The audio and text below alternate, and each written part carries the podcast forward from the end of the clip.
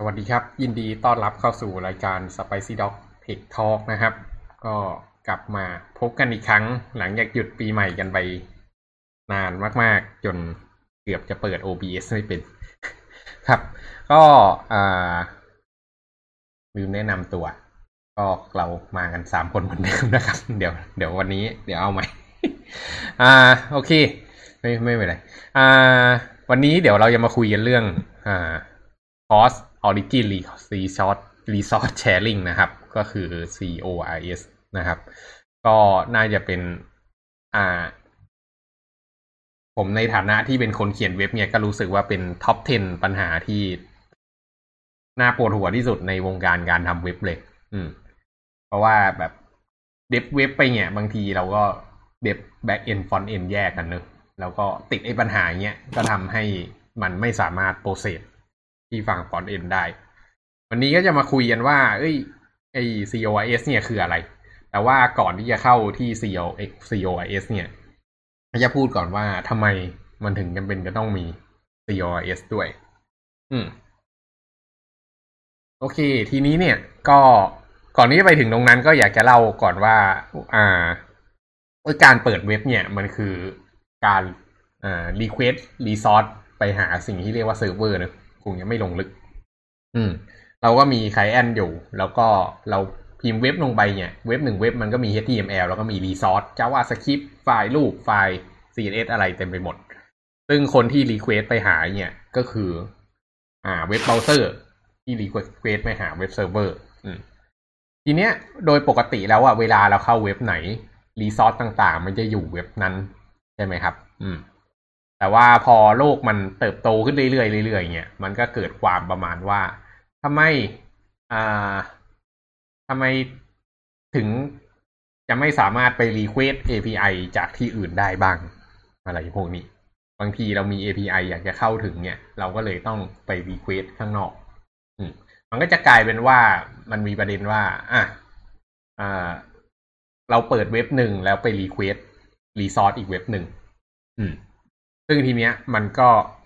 อ่า มันก็มีความเสี่ยงที่จะเกิดปัญหา อืมสำหรับการ request resource ที่มันอยู่เว็บตัวเองเนี่ยเขาเรียกว่า same origin เนอะ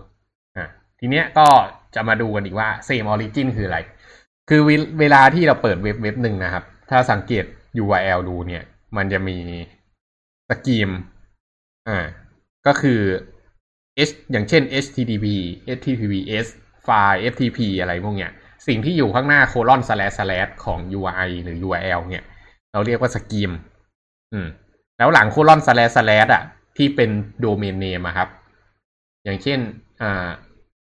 อ่า อะไรอะ example.com หรือ subdomain.example.com สับโดเมนไม่ว่าจะกี่ชั้นก็ตามอะไปจนถึงไอ้ .com ตัวสุดท้ายเนี่ย เราเรียกว่า host เนอะอืม แล้วก็เราก็จะ โคลอนแล้วก็พอตถูกไหมครับ อืม ถ้าเกิดเป็นโคลอน อ่า ถ้าเกิดเป็น HTTP ธรรมดา มันก็จะเป็น port แปดสิบซึ่งมันก็จะถูกซ่อนไป ไม่แสดงนอะแล้วก็ถ้าเป็น HTTPS ก็ port อ่าสี่สี่สามทีนี้ถ้าเกิดเราเปิดเว็บที่สมมุติ https colon slash slash อ่า example com port แปดศูนย์ไอแปด port สี่สามเนี่ย อ่า อันเนี้ยมันก็คือ origin ที่ทางเว็บ เรียกอะไร ทางเว็บเบราว์เซอร์มันเปิด คือทางฝั่ง client มันเปิด ซึ่งมันจะ request ไปหาทางฝั่งเว็บเซิร์ฟเวอร์ก็คือ example com port อ่าสี่สี่สามเนี่ย อืม อ่า อันเนี้ยก็คือเป็น same same origin แต่ว่าถ้าเกิดมันไปเข้าที่ example.net แทนเนี้ย หรือ example.com port cc4 เนี้ย มันก็ถือเป็นคนคนละ origin แหละ อ่า ถ้าเกิดมันเกิดอย่างนี้ขึ้นเนี่ย มันก็คือเป็นการ request resource ออกนอก origin อืมทีนี้เนี่ย ไอ้พวกรูปต่างๆ พวกฟอนต์พวกอ่าอะไรอะพวก CSS พวก JavaScript ไฟล์เนี่ยเวลามัน request มันก็ไม่ได้ปัญหาอะไรใช่ไหม แต่มันก็จะมีปัญหาตรงเวลาที่เรา request API ต่างๆ อย่างเช่นใช้ AJAX request อืม อ่าบางทีมันมีการต้อง authentication พวกเนี้ย อ่า มันก็จะมีประเด็นเกิดขึ้น อืมททีนี้เนี่ย อ่า เรื่องการว่าทำไมมันถึงต้องมี อ่า ไอเซ site origin มาเนี่ย ก็เดี๋ยวนิวน่าจะพอเล่าได้ใช่ไหมครับ อืม ยังไงนะครับ อ่า ก็ ก็คือทำไม cost origin policy ถึงเป็นเรื่องสำคัญนะครับ อืมอ๋อ ก็คือสมมติเรามีคือไอการทำ cost origin นะครับ มันต้องส่วนใหญ่มันจะเกิดจากการพัฒนาเว็บแอปที่มันแยกกันระหว่าง back end กับ front end ใช่ไหมครับอืมทีเนี้ยวิธีการก็คือเราเราฝั่ง front end เนี่ยก็จะ request HTTP protocol ไปที่ฝั่ง back end อืมอาจจะเป็น get post อะไรเงี้ยครับเพื่อดึงข้อมูลมาหรือเพื่ออัปเดตข้อมูลใน database อะไรเงี้ยอืมทีนี้ไอตัวการ request ไปที่เว็บเนี่ย อืมฝั่ง client มันสามารถรู้ได้ว่าเราเอ่อ request ไปที่ไปที่เอ่อ origin ไหนอืมทีเนี้ย ถ้าเราไม่ทำ policy ป้องกันตรงนี้ไว้เนี่ยอืมถ้าฝั่ง client เอาตัว origin ตัวเนี้ยไปไปทำ request ในในเว็บไซต์ของตัวเองเนี่ย มันก็สามารถทำได้ครับอืมทีนี้ back end มันก็จะต้องรับโหลดเพิ่มขึ้นอืมก็อาจจะเป็นปัญหาเรื่องโหลดได้อืมหรือไม่ก็อาจจะเกิดการแฮกผ่านตรงนี้ได้ครับอืมครับ อืม เรื่องโหลดก็เรื่องหนึ่งเนอะเรื่องแฮกนี่ก็อีกเรื่องหนึ่งอะเดี๋ยวจะมาเล่าให้ฟังว่าเขาแฮกยังไง เดี๋ยวเล่าเดี๋ยวนี้เลยนี่แหละอะลองจินตนาการว่าอย่างนี้ มีเว็บที่เป็นฟิชชิงอะเอาเอางี้แล้วกัน สมมุติเราทำหน้า สมมุติเราจะแฮก SCB กำลังเป็นเคสอยู่ทำไมชอบ เอาชื่อชาวบ้าน SCB แล้วอะเอาเอาอะไรอีกเออ SCB แหละสงสาร SCB อะปล่อยไป อ่า ก็สมมุติ อ่า สมมุติไอ้แฮกเกอร์มันจะแฮก SCB ไม่เอาเราแฮกเราจะไม่ไปแฮกใคร สมมุติมีแฮกเกอร์จะไปแฮกเว็บ SCB ไม่เป็นแฮกเกอร์เป็นอ่าเป็น เป็นไอ้คนโกงโง่ๆไงแหละ อืม แต่คนกรอกเว็บ phishing นี่โง่กว่านะ อืมนี่เว้ยครับ อ่า ก็สมมุติมีเว็บ phishing อยู่เว็บหนึ่งนะครับ อืม ก็เปิดเข้าไปปุ๊บหน้าตาล็อกองล็อกอินเหมือน SCB หมดเลยเนอะอืม ทีเนี้ย อ่า ไอ้เว็บเนี้ยมันก็จะมีล็อกอินแล้วก็มีปุ่ม submit form ถูกป่ะครับ ที่มันเซตไปว่าให้ยิงข้อมูล username password ไปที่เว็บ SCB แล้วพอ user มันกด submit ปุ๊บ มันก็วิ่งไปที่เว็บ SCB มันก็ request ไป สมมุติ SCB ไม่ได้กันเรื่องอ่า same site origin policy ไว้เนี่ยสิ่งที่เกิดขึ้นก็คือ ไอ API ของ SCB ที่เอาไว้ยิงเนี่ยมันก็จะใช้งานได้ มันก็จะล็อกอินสำเร็จถูกต้องไหมครับ พอมันล็อกอินสำเร็จปุ๊บ มันก็จะส่ง credential ออกมา พอมันส่ง credential ออกมาเนี่ย ปรากฏว่าไอ้เว็บนั้นมันเป็นเว็บของผู้มุ่งร้ายไงเขาก็สามารถเขียนสคริปต์อะไรก็ได้ที่เอาไว้รอดักว่า ถ้าเกิดมี response กลับมาจาก request ของ SCB เนี่ย ก็ทำการเก็บ credential ส่ง redi อ่าrelay กลับไปที่เว็บเซิร์ฟเวอร์ของแฮกเกอร์ทีเนี้ยแฮกเกอร์มันก็จะสามารถเก็บพวกคุกก้งคุกกี้อะไรพวกนี้ได้เลยอะนี่ก็คือการโจมตีที่เกิดขึ้นจากอ่าการไม่เซต same site policy นะครับ ทีเนี้ยอ่า วิธีการแก้ปัญหาเนี่ย สิ่งที่เขาทำก็คือเว็บเบราว์เซอร์ทุกตัวเนี่ย ไม่ไม่ทุกตัวนะ แต่ว่าแบบ เรียกว่า 99.99เปอร์เซ็นต์น่ะทุกทุกตัวที่เราใช้กันอยู่อะ มัน follow ไอ้ cross site ไอ้ไอ้ same site origin ตัวนี้อยู่แล้ว ก็คือเมื่อไหร่ที่เรา request API ข้ามไปที่เซิร์ฟเวอร์อื่นนะครับ แล้วถ้าเกิดเซิร์ฟเวอร์อื่นมันไม่ได้เซตไว้ว่าอนุญาตให้ไอ้ URL จากฟอนต์เอ็นอันเนี้ยเข้าถึงได้อะ มันก็จะมันก็จะไม่ยอม request ให้ อันเนี้ย ก็เพื่อความปลอดภัยของ user ระดับหนึ่ง แต่ถ้าเกิดจะคิดกันจริง ๆ เนี่ย มันไม่ได้ปลอดภัยขนาดนั้นเนอะเพราะว่าความเป็นจริงแล้วอะ่ะ มันก็ยังสามารถ request ไปที่ back end ของ attacker เอง แล้วก็ยิงเข้าไปได้อยู่ดี อืม มันก็เลยเป็น dilemma นิดหนึ่งว่า เอ้ยจริง ๆ แล้วคอร์สไซส์ไอไอ COIS เนี่ยมันมันมันมันมันช่วยจริงหรือเปล่าวะ อืม แต่เท่าที่ดูนะครับ มันก็ มันก็ช่วยป้องกันได้แหละ เพราะว่าถ้าเกิดมันไม่มีเรื่องนี้ขึ้นมาก็คือมันจะ request กันได้มั่วซั่วไปหมดเลยอะแล้วที่เลวร้ายที่สุดก็อย่างเคสที่อ่าอ่านิวได้บอกนะครับ ก็คือมันกลายเป็นว่ามันสามารถใครก็ได้มา request API เว็บเราอะ อืม แล้วเว็บมันก็แบบ มันก็ตอบไปอะ เออ ซึ่งซึ่งมันไม่ถูกต้อง อืม ทีเนี้ยเดี๋ยวอ่าพี่ครับแป๊บแป๊บหนึ่ง ว่า สรุปแล้วคือ หมายถึงว่าตัวเบราว์เซอร์เองก็มีการ set policy ไว้เหรอ อ่า คือไอ้ CORS เนี่ยเป็น policy ของเว็บเบราว์เซอร์เลย ปัญหาเกิดจากเว็บเบราว์เซอร์ มันมี policy นี้ครับอืมเนื่องจากเว็บเบราว์เซอร์มัน follow policy มันเลยไม่สามารถ request AJAX ข้าม origin ได้ ก็คือมัน fix เป็น same origin เป็น default อืม อืม แล้วเราไปแก้ได้ไหม อ่า นี่แหละกำลังจะคุยต่อ อืม โอเค ตอนเนี้ย concept ของเราคือ same origin เป็น default ถูกป่ะครับ อืมอืมแล้วก็ อันเนี้ย อ่า เรียกว่าอะไร อะอันเดี๋ยวเดี๋ยวเดี๋ยวเอาใหม่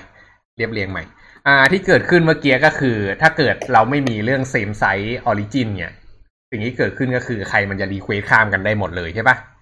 อืมวิธีการป้องกันก็คือเว็บเบราว์เซอร์เนี่ยก็เลยตั้ง policy ขึ้นมาว่าเราจะปกป้อง user ของเรารวมถึงโลกอินเทอร์เน็ต โดยการ follow same site origin อืม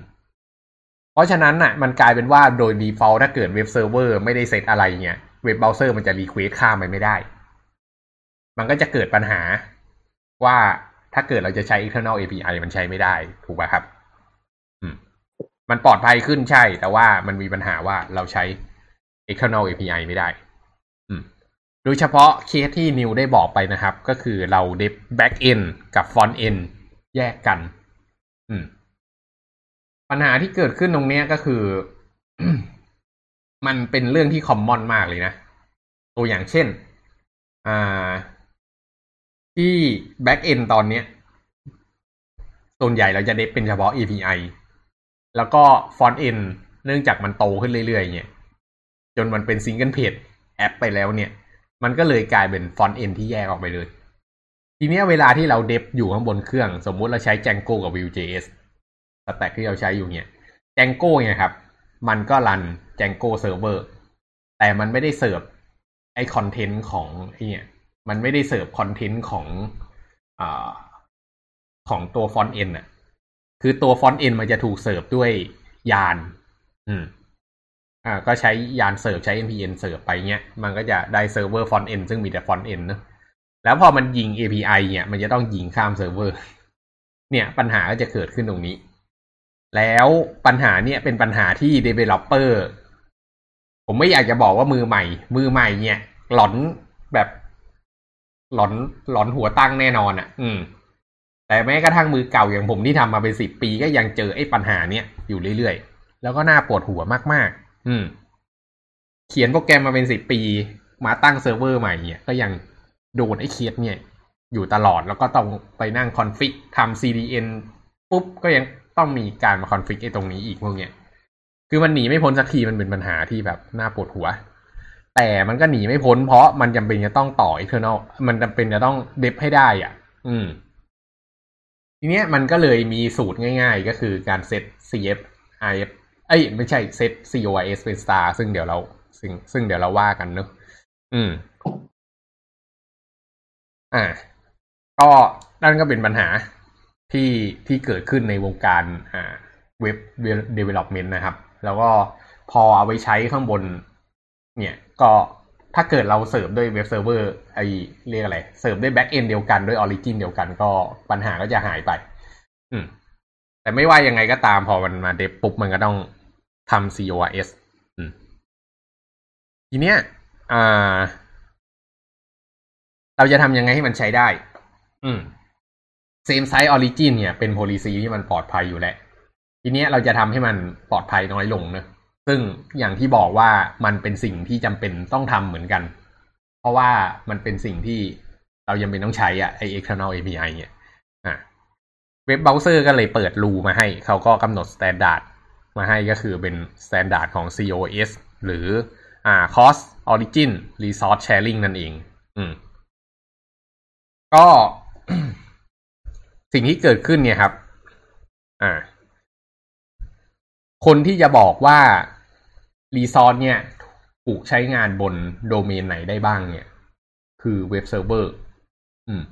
และเว็บเซิร์ฟเวอร์เนี่ย ส่งข้อมูลอะไรมาเพื่อมาบอก มันก็ส่งมาทาง HTTP header อืม รู้จัก HTTP header กันไหมครับ ครับครับ อืม ลองลองเล่าให้ฟังสิ HTTP header เป็นไง อืม ใครเล่านิวเล่าได้ไหมพี่เมลแล้วกันครับอ่าดีครับเยียงกันมาเป่ายิงฉุบอ่าเดี๋ยวพี่เล่าก็ได้อืมก็คือปกติแล้วเวลาเรา request ไปอะ มันไม่ได้มีแต่เราเราจะ request ไปสองส่วนใช่ไหมก็คือมอ header กับ body อืมอืมแต่ว่าถ้าเป็น ก็ก็ใช่ใช่ไหมอืมเวลาเราส่ง request ไปเออ เราจะส่ง header ไปด้วยอืม และใน header มันก็จะมีแบบ มีบอกว่าเราเราแบบเราวิ่งมาจากที่ไหนอะไรเงี้ยอืม มันจะมีแบบสิ่งที่เรียกว่า origin อยู่ด้วย อืมครับอืมอืมดีก็เดี๋ยวอธิบายเพิ่มแล้วกันก็ HTTP header เนี่ย มันก็เป็นเหมือนแบบเป็น attribute เพิ่มอะที่เอาไว้บอกว่าไอ้ request อันเนี้ยมีคุณสมบัติอะไรบ้าง อืม มันจะเป็นแบบเป็น key value เนอะตัวอย่างเช่น อันที่เราใช้กันบ่อยที่สุดเลยก็คืออ่า authentication อะเวลาเรา request ไปเนี่ย มันมี authentication เป็นอะไรอะเราก็เซต HTTP header authentication ไป มันก็จะแนบไปกับ request ของเรา แล้วก็มีพวก content type ต่างๆ มีพวกอ่าอะไรอีกอะ host name เออ host name host name นี่ก็สำคัญ host name ก็เป็นบอกว่าเราเข้ามาจากโดเมนไหนเนอะอันเนี้ยก็จะทำให้เราทำให้เว็บเซิร์ฟเวอร์อะมันเซิร์ฟเวอร์หนึ่ง IP สามารถเสิร์ฟหลาย ๆ โดเมนได้ อ่า ก็ดูจากไอ header ตรงเนี้ย อืม ทีนี้ไอ HTTP header เนี่ยมันมีสองฝั่ง ฝั่งที่เราพูดถึงกันเมื่อกี้มันเป็นฝั่ง request อืม request ไปปุ๊บเซิร์ฟเวอร์มันก็ไป process อะไรกลับมา แล้วมันก็ response กลับมา มันก็มี HTTP header ของมันอีก อืม HTTP header อันเนี้ยก็คือฝั่ง response อะ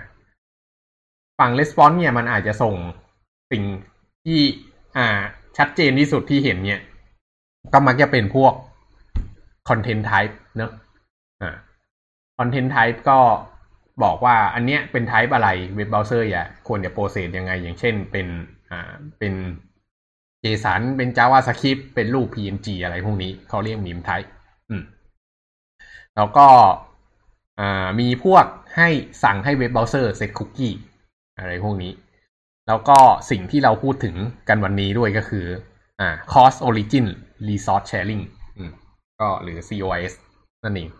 ก็จะถูกส่งมาทางอ่า response HTTP response เหมือนกัน ซึ่งถ้าเกิดเราเซตเนี่ย อยากจะให้มัน allow ทั้งหมดนะครับ ก็คือให้ ignore ทิ้งเลยอะ่ะ เราก็จะเซตเป็น star ไปเนอะเออ ทีเนี้ยถามว่าเซตยังไง อืม มันต้องไปเซตที่ทางฝั่งเว็บเซิร์ฟเวอร์ทาง web app อะ web app อะมันจะต้องเวลาก่อนจะ response มาบอกว่าให้ response แล้วให้ใส่ HTTP header เข้ามาด้วย อืม แล้วก็เราก็ใส่ไปมันก็เป็นแค่ key value ธรรมดา พอมันใส่ตรงนี้มาปุ๊บ ถ้าเกิดเราไปลอง curl ขีด i ใหญ่ แล้วก็ใส่ไปที่พาดนั้นดูครับ เราก็จะเห็นมี cost origin resource sharing header ติดมาด้วย อ่า แล้วก็เป็นค่าอะไรก็ว่าไป ถ้าเกิดเป็นสไตล์เนี่ยก็ให้รู้ได้เลยว่าถ้าเกิดเว็บเบราว์เซอร์มันอ่านปุ๊บเนี่ย มันก็จะเชื่อ อืม ก็นั่นแหละ อันเนี้ยก็คือวิธีแก้ครับ แล้วเวลาที่เราจะชื่ออืมเดี๋ยวก่อนนะครับ ไอชื่อ header มันชื่อว่า access control allow origin เออ ใช่ใช่ลืมเล่า อืมครับครับ ก็ถ้าเกิดถ้าเกิดเราจะทำให้มันใช้ได้ก็ต้องใช้ access control allow origin เนอะอืม แล้วก็ถ้าง่ายที่สุดก็ใส่ star ลงไป อืมอันนี้ก็คือเพื่อจัดการปัญหา COS ที่มัน request บนเซิร์ฟเวอร์ development ของเราไม่ได้ ทีเนี้ยประเด็นคือถ้ามันจะไปใส่ในทุก response มันก็เหนื่อยถูกป่ะครับ เพราะฉะนั้นเนี่ย มันก็ควรจะไปสิ่งที่อยู่ข้างใน middleware เนอะเออ มีทางใส่อยู่สองทางอันนี้แนะนำเอาไว้ก่อนเผื่อว่าใครไปเจอนะครับ อันที่หนึ่งอะก็คือใส่ไว้ข้างในฝั่งเว็บแอปพลิเคชันเลย ฝั่งเว็บแอปพลิเคชัน เนี่ยก็ถ้าจะใส่ก็ต้องใส่ใน middleware เพื่อที่ว่าทุกๆ request ที่มันเข้ามา มันจะได้ใส่ header ตัวนี้ออกไปเวลามัน response อื มกับอีกทางหนึ่งนะครับ ก็คือใส่ผ่านอ่าใส่ผ่านเว็บ proxy อ่าอย่างเช่น Engine X เราอาจจะเอา Django ตั้งไว้ข้างหลัง Engine X เนี่ย แล้วเราก็ให้ Engine X อะ add header ไอ access control allow origin อะไรเงี้ยเข้าไป อ่า ทีเนี้ยเวลาที่ Engine X มัน pass ไปให้อ่าเว็บเว็บแอปเนี่ย แล้วเว็บแอปมัน response กลับมา มันก็จะเติม header อันนี้ให้โดยอัตโนมัติ อืม อันนี้ก็คือเซฟผ่านเว็บ proxy พี่เคยเจอปัญหาหนึ่งก็คือพี่เซตทั้งสองที่เลย ทั้งอ่า Engine X ทางเว็บแอป ให้ถ่ายว่าเกิดอะไรขึ้น Engine X มันก็ต้องผ่าน Engine X ปะอืม มันก็หมายถึงว่า Engine X มันจะไป re replace อันเดิม อืม ประเด็นก็คือมันไม่รีเพสมันเป็นคีย์ value ที่มันแบบเป็นแบบอารีอะเราก็เลยได้ไอ้ access control allow origin เนี่ย ทั้งสองอัน อืม เราก็ได้ star มาสองดวง แล้วทีเนี้ยเว็บเบราว์เซอร์ก็จะโวยวาย เป็น error มาอีกแบบหนึ่งจำไม่ได้แล้วว่า error ว่าอะไร แต่มันบอกว่าแบบมันไม่ได้มีอันเดียวอะและตอนนั้นแม่งก็เกาหัวแกลกๆ อยู่เป็นชั่วโมงกว่าจะหาเจอว่าเป็นอะไร อืม เพราะว่า เอ้ยเราก็เซตถูกแล้วนี่หว่า แต่ดันไปเซตสองทีอย่างเงี้ยอืมอืม over secure ก็อยากอยากให้ระวังกันให้ดี อืม ที่จะบอกก็คือ ไม่มี ก็ไม่ได้ มีเกินหนึ่งอันก็ไม่ได้เอออะทีนี้เพราะฉะนั้นวิธีการเซตที่ถูกก็คือต้องมีอันเดียว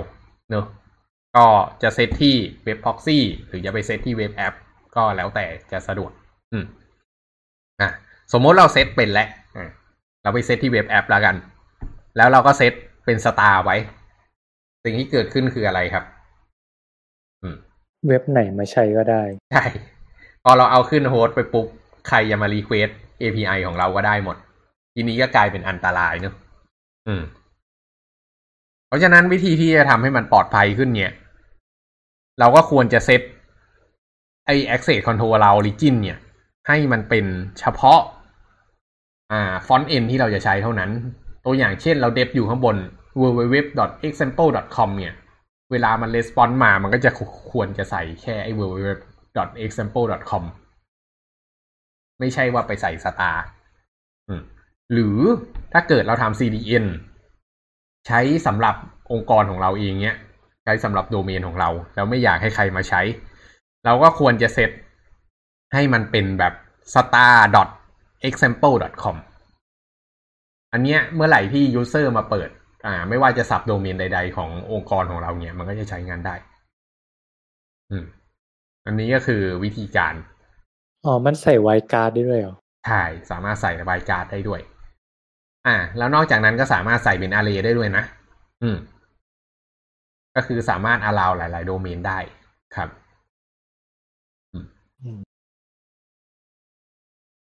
อืมจบแล้วนะอ่า นั่นแหละ ก็พอพอเก็ตวิธีเซตป่ะ ครับ อันนี้คือจบจบหมดแล้วเหรอเออก็เนี่ย มันมีเรื่องพีไฟอะ P P fetch คือป่ะพีไฟ P พีไฟไฟ P ไฟคือมีอะไรไฟ less request ไหนเล่าให้คือเวลาฟังหน่อยแบบปกติอะ เวลา request อะ i HTTP method อะมันจะเป็น get ใช่ไหมอืมแต่ว่า API อะมันสามารถรับ method อื่นได้ แต่ว่า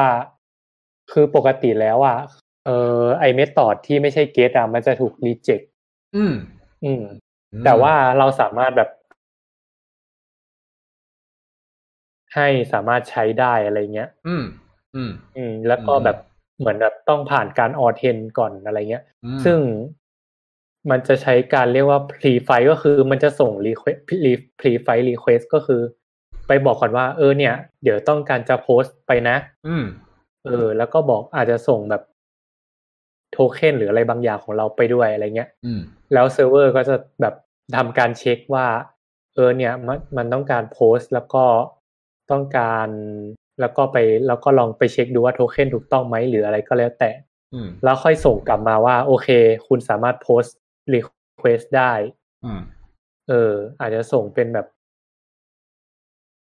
ไม่รู้ว่าส่ง ไม่รู้ว่าส่งยังไงอะนะให้กลับมาบอกว่า ให้กลับมาบอกว่าใช้ได้อะเออ อันเนี้ยจะเป็นเรียกว่า pre file request ก็คือเป็นเป็นเหมือนร้องขอไปรอบหนึ่งก่อนเพื่อขออนุญาตอะไรเงี้ยอืมที่จะทำแบบเมธอดอืมที่มันสำคัญสำคัญพวกโพสต์ delete หรืออะไรก็ว่าก็ว่าไป อืมอืม เหมือนเหมือน p5 มันจะเกิดขึ้นระหว่างเบราว์เซอร์กับตัว backend นะครับอืมเอ่อ p5 มันเหมือนเป็น auto ของเบราว์เซอร์มากกว่ามันแบบเบราว์เซอร์เบราว์เซอร์ get ไป แล้วก็เราก็เบราว์เซอร์จะ get ว่าทำออปชันอะไรได้บ้างอืมแล้วก็ให้ให้ตัว front end ทำได้อย่างนั้น ครับอืมเหมือนเหมือนไม่เชิงว่า front end เป็นคน request อืมเหมือนตัวเบราว์เซอร์มันออโต้ request เอง ใช่ใช่ใช่นี้พี่นึกออกแล้วอืม คือเมื่อไหร่ที่เราจะโพสต์ข้าม origin ถูกป่ะครับ อืม อืมแล้วก็เคสนี้ก็เคยเจออยู่เหมือนกันเนอะเพราะเราใช้ Google Cloud Function แล้วก็โพสต์ข้ามไปเนี่ยเออ ก็ก็จะต้อง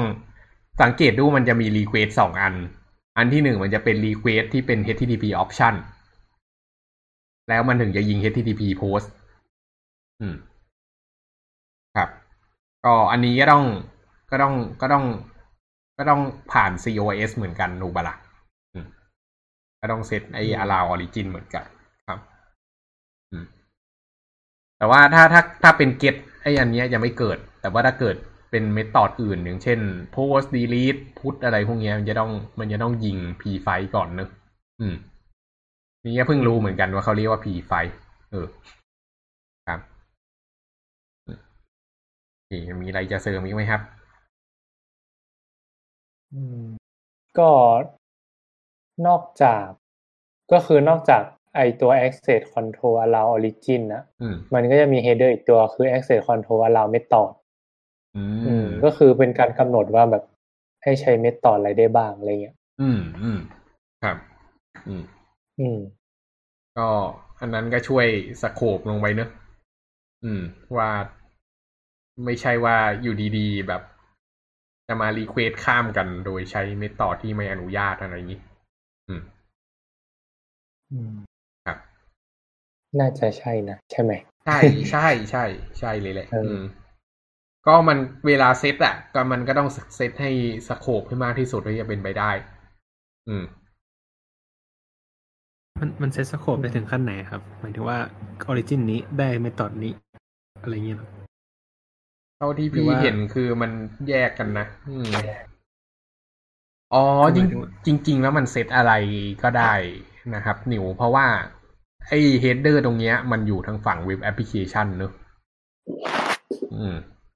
แล้วก็ อ่า เว็บแอปพลิเคชันอะ logic มันสามารถเขียนอะไรก็ได้ไง เวลาเรา request เข้าไปหาเว็บแอปพลิเคชันอะเว็บแอปพลิเคชันมันรู้ซะด้วยซ้ำว่า origin ที่ request มามาจากโดเมนไหนแล้วถ้าเกิดมันมาจากโดเมนนั้นปุ๊บเนี่ยเราสามารถบอกว่าถ้ามาจากโดเมนนั้นแล้วให้ allow เฉพาะ method นี้ เราสามารถควบคุมผ่านทางเว็บแอปพลิเคชันได้ครับ อืม มันมันถึงขั้นที่สามารถคุมแต่ละ URL pattern ได้เลยไหมครับ ได้สิ เพราะเว็บแอปพลิเคชันมันรู้ทุกอย่างไงอืมแต่ว่าทีเนี้ยไอการจัดการ middleware ตรงนี้จะซับซ้อนมากอืมครับไอ้ CORS นี่มันคือเช็คเช็คทุกครั้งที่เราที่มันมีการ request เลยใช่ไหมครับ มันจะเช็คเฉพาะเวลาที่ มันจะเช็คเฉพาะเวลาอะเดี๋ยวเช็คใครเช็คก่อนเว็บเบราว์เซอร์หรือว่าเว็บเบราว์เซอร์เช็คครับอ่า มันจะเช็คเฉพาะเวลาที่ request ข้าม origin ครับ คือหมายถึงว่าไอ้ที่ requestข้าม origin ทุก request ของ คือสมมติเว็บอันนั้นนะครับ ตอนแรกมันมันผ่านแล้วอืมแล้วมันมีอีก request หนึ่งอะที่ยิงไปข้าม origin เหมือนกัน มันจะเช็คใหม่ไหมครับอ่า origin เดิ มมันเช็คตลอดครับ อืม แต่ว่าการเช็คของมันน่ะ มันไม่ได้ต้อง request เพิ่มนะอ๋อเพราะว่ามันได้ response กลับมาแล้วมันแกะ HTTP header ใน response อะอืมอืม แล้วมันก็คือ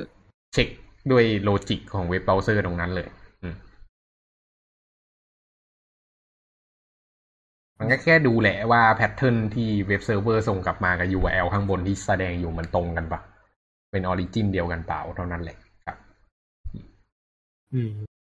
อืมจริง logic ไม่ได้ซับซ้อนอะไรเลย simple มาก อืม แต่ว่าเนี่ยเป็น painเป็น pain หนักมากของ web developer ที่พี่อยากจะมาเล่าเนี่ยก็คือเดี๋ยวน้องๆเนี่ย ก็จะต้องไปเจอปัญหาเนี่ยร้อยเปอร์เซ็นครับ ถ้าน้องไปทำเว็บเนอะอืม แล้วก็จะได้รู้ไว้ว่า เฮ้ย เมื่อไหร่ที่มันขึ้น access allow อะไรนะ access allow control origin ผิดปกติขึ้นมาเนี่ย ก็ให้รู้เลยว่าเป็นปัญหา CORS แล้วก็จะได้นึกถึงหน้าพี่แก๊ปขึ้นมาว่า เออ เราเคยคุยกันไปแล้วนะเออหล่อนนะนึกถึงหน้าพี่แกหลอน อืมอ่าแล้วอย่างโคมครับโคมอะที่มันมีแบบ สามารถบายพาตรงนี้ได้ที่มันเป็น extension นะครับเคยเห็นอยู่ตัวหนึ่งที่มันแบบใช่ไม่ต้องมาเช็คอันนี้นะเออนี่แหละนี่แหละเป็นประเด็นเลย อืมที่พี่จะบอกก็คือ ไอ้ที่มันเซ็ตแล้วมันติดปัญหาตรงเนี้ย มันเป็นเพราะว่าเว็บเบราว์เซอร์มันพวก follow policy นี้ อืม เพราะฉะนั้นความเป็นจริงอะ เราสามารถ disable ไม่ให้เว็บเบราว์เซอร์ follow policy นี้ได้ครับ มันเป็นแค่ if ตัวหนึ่งของในเว็บเบราว์เซอร์อะ อืม อืม แต่แต่มันก็เสี่ยงปะมันมันไม่มันมันไม่ได้ถ้าถามพี่มันไม่ได้เสี่ยงกับ user เท่าไหร่หรอก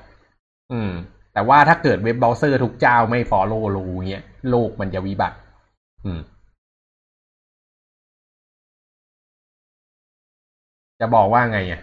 คือถ้าเกิด คนมัน follow กันน่ะแล้วโลกมันจะสงบสุขอะเออ แต่ถ้าเกิดมีคนส่วนน้อยไม่ follow ก็เป็นเรื่องของคนส่วนน้อยไป ซึ่งเวลาเราทำเว็บขึ้นมาเราก็เสิร์ฟคนส่วนใหญ่อยู่แล้วใช่ปะเราก็เราก็ต้องทำให้คนส่วนใหญ่ใช้ได้ครับอืมอืม อืม extension ตัวนั้นน่าสนใจมากนะ เพราะว่าถ้าเกิดเราลง extension ตัวนั้นมาปุ๊บอะมันจะไม่ต้องไปแก้ที่ฝั่งเว็บเซิร์ฟเวอร์หรือฝั่ง ไอ web proxy เลยเออมันก็จะแบบสามารถ request resource ข้ามกันได้ แต่ต้องพี่คิดว่า extension ตัวนั้นจะต้องใส่ไว้สักหน่อยนะว่า เฉพาะ request ไปโดเมนนี้เท่านั้นที่จะอนุญาตอะไรเงี้ยอืมครับอืมครับ เหมือนเหมือนเคยไปอ่านมาว่ามันก็ back end ก็ดักได้เหมือนกันว่าที่ request มามี extension ตัวนี้หรือเปล่า อืมเหรออืม ใช่ใช่ครับรู้ได้ไงดัวะกได้ดักได้ แล้วอะไรนะ แล้วทำไม attention มันถึงจะต้องส่งทำไม attention มันถึงจะต้องส่ง header ไปให้ back end รู้ด้วย มัน อืม ไม่รู้เหมือนกัน แต่แต่รู้สึกว่ามันดักได้ มันเขาเคยบอกมันดักได้ เออพี่ว่ามัน extension มันชื่ออะไรนะ พี่ว่ามันเม่งเม่งๆว่ะแต่ ทำไมเราถึงใช้ extension ในการ disable อะเพราะว่าเราขี้เกียจ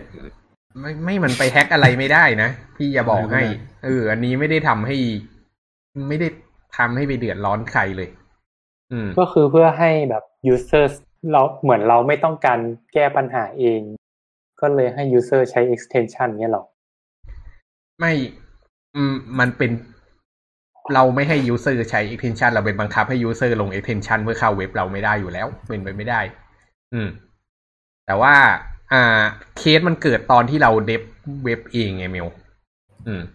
default มันไม่มีไอ้ access allow control นี่ถูกปะละ่ะ อืม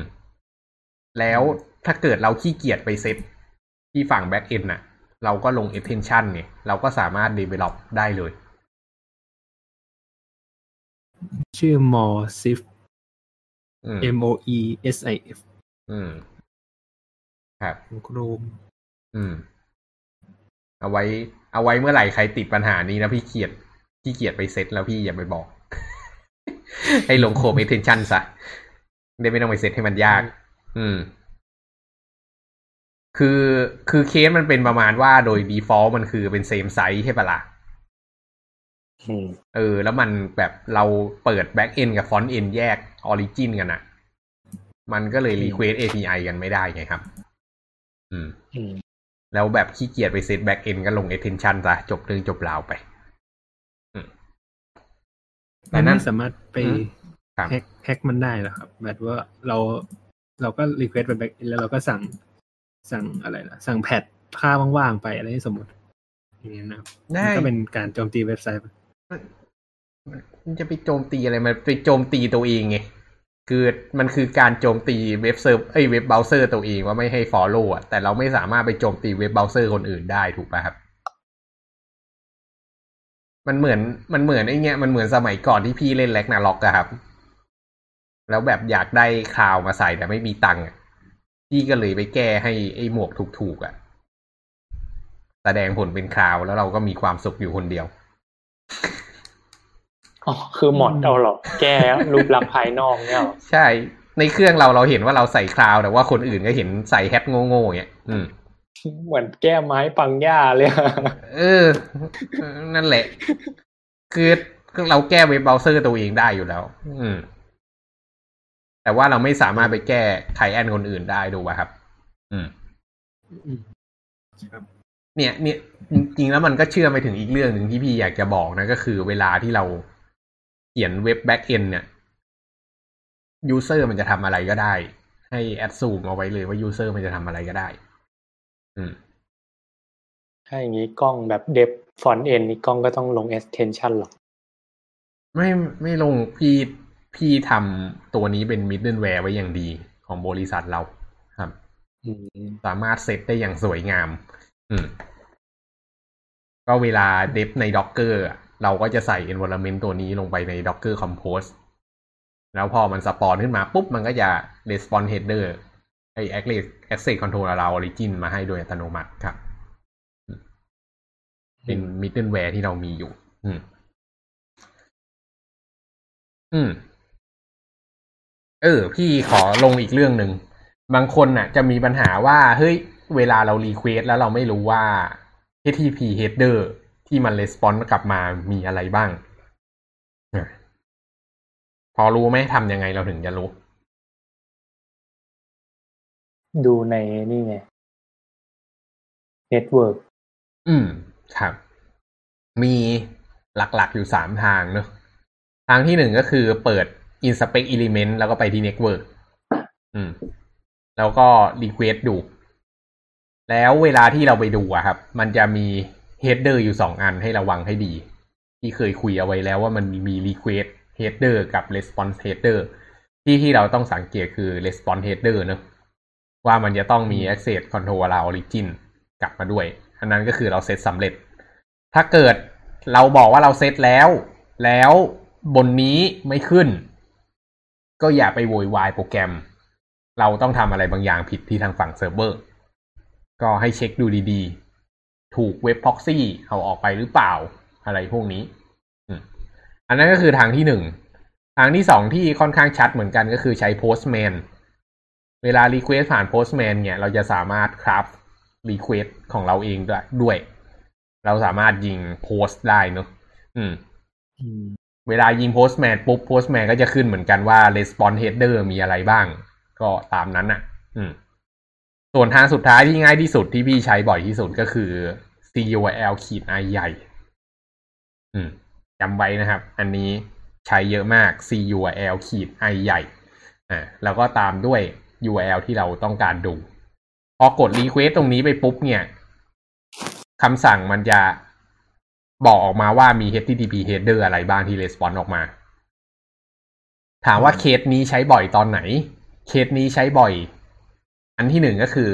ไอ้เคสที่เราเอาไว้เช็ค header ของไอ้ asset control allow origin อันนี้ตัวที่หนึ่ง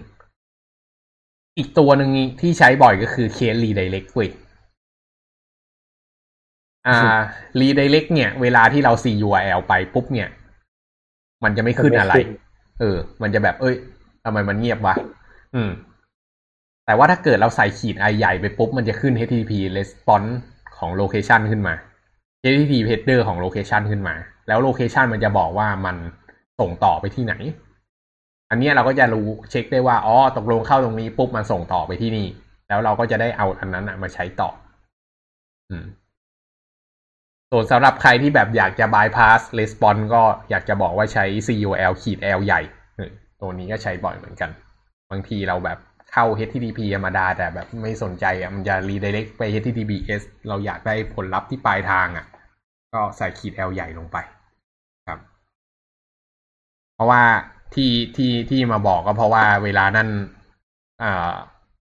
เห็นคำสั่งที่เขาให้ copy มาใช้กันเนี่ย มันก็จะมักจะมีขีด L ใหญ่เออมันก็คือขีด L ใหญ่คือ location ก็คือให้มัน redirect ต่อนั่นเอง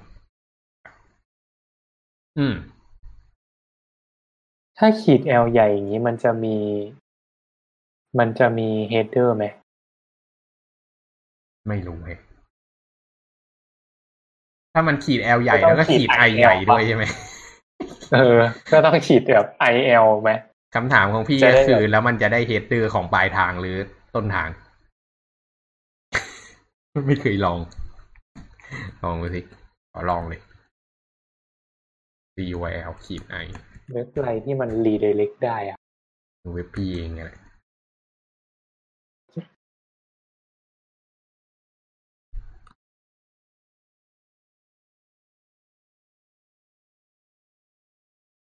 เฮ้ย พิมพ์ผิด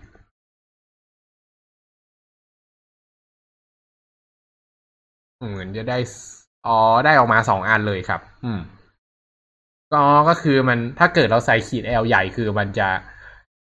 request redirect ต่อ เออ redirect ต่อไปเลย แล้วผลลัพธ์อะไรที่ได้มามันก็จะ response มาเลย อืมครับตามนั้น ตรงไปตรงมา อืม โอเค มี